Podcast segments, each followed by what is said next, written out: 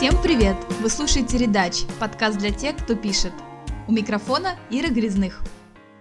Это второй выпуск подкаста, и в нем я расскажу, как ю экс-копирайтеру писать годные тексты и найти свой стиль. И для начала есть несколько правил, которые помогают написать интерфейсный текст. Если им следовать и немного поэкспериментировать с подачей, то получится текст, который все запомнят и будут приводить в пример.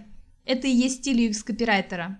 Такие тексты, например, пишут в Dropbox или Trello. Если интересно, зайдите на сайт этих компаний и посмотрите, как там пишут текст ю экс-копирайтеры. А теперь давайте разберемся, что нужно учитывать, когда пишешь текст для интерфейса.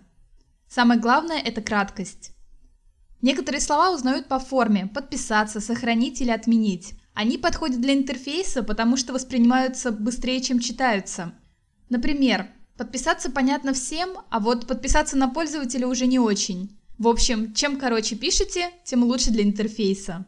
Второй пункт – глаголы. Используйте глаголы и избегайте причастных оборотов. Они трудные и неоднозначные восприятия. Хороший пример – вы поделились статьей с друзьями. Плохой пример – статья рекомендована вашим друзьям. Пункт номер три. Без восклицаний. Помните, что пользователь тихо читает текст про себя. Уважайте это и оставьте восклицательные знаки для модников. Четвертый пункт. Будьте последовательными. Пользователи часто отвлекаются или забывают, что вообще делали на вашем сайте. Направляйте их внимание с помощью подсказок и не заставляйте догадываться о каждом следующем шаге. Например, если предлагаете расширить тарифный план или что-то купить, так и пишите – расширить тарифный план или купить. Конечно, фраза «стать ви ай пи-членом премиального клуба» звучит выразительнее, но суть этой фразы пользователь все равно не поймет. Если подытожить то, о чем я говорила в этом выпуске, то текст в интерфейсе должен помогать пользователю, направлять, если он потерялся, напоминать что-то, если он что-то мог забыть, или сообщать что-то важное.